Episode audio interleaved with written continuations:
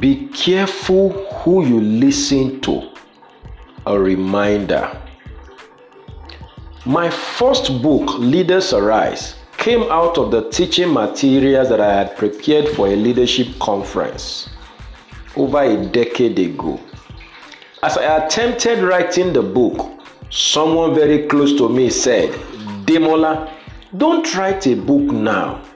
Wait until you are big. Wait until you are known.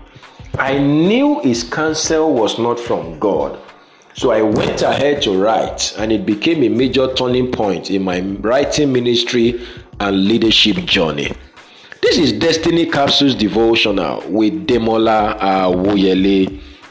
Friend, you need to learn how to discern the right voices as you go through life. Psalm 85, verse 8, Isaiah 30, 21. You need to be careful what you hear, who you hear, and how you hear. Mark 4:24, Luke 8:18. While counsels are very important to our safety and progress in life, the wrong counsel can be the bane of our fulfillment in life and destiny. Some counsels look good but are not God. We must hear God through people and not just listen to people. What is that thing that God has placed in your heart for this year?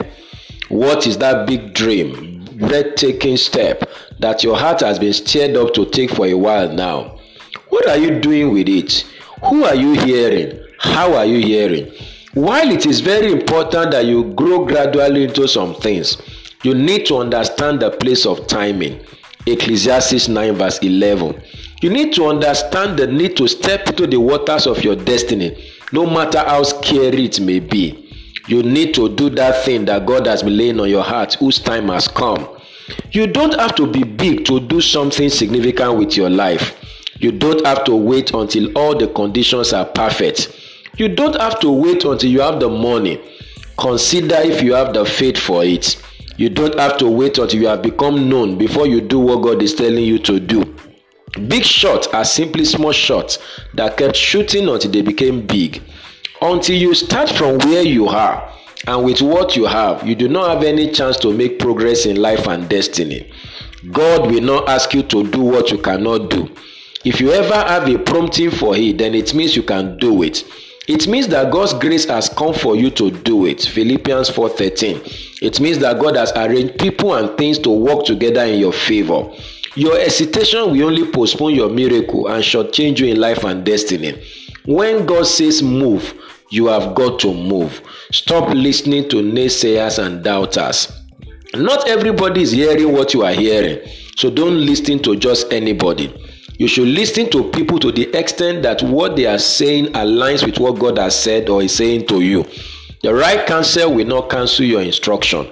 Rather, it will shed light on it and provide you the right guidance to carry it out.